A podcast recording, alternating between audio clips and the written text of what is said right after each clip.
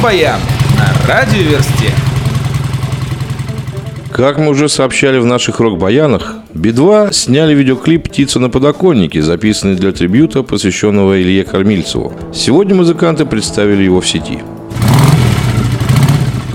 Алиса Glass, вокалистка группы Arch Enemy, поведала журналистам, что у нового альбома с приходом в группу гитариста Джеффа Лумиса уникальное узнаваемое звучание не поменяется.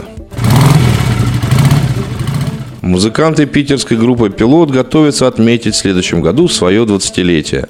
Группа планирует большой годовой тур «Двадцатничек» по более чем 50 городам России и ближнего зарубежья. А стартует он уже 11 февраля с концерта в Санкт-Петербурге.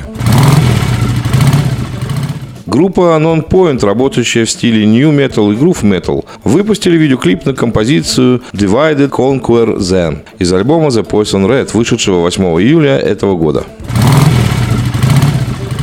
Black Sabbath порадовали своих поклонников, выложив в сеть ретро-видеозапись исполнения своего хита «Параноид», сделанная в далеком 70-м году на музыкальной программе британского телевидения «Вершина популярности» Top of the Pops, выходившей на BBC.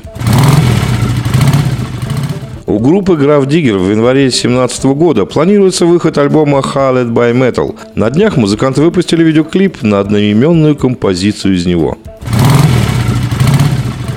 Как мы уже сообщали в наших рок-баянах, Боб Дилан был номинирован на Нобелевскую премию.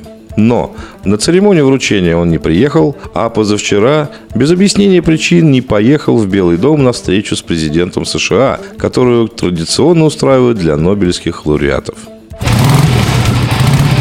Рок-баян на радиоверсте.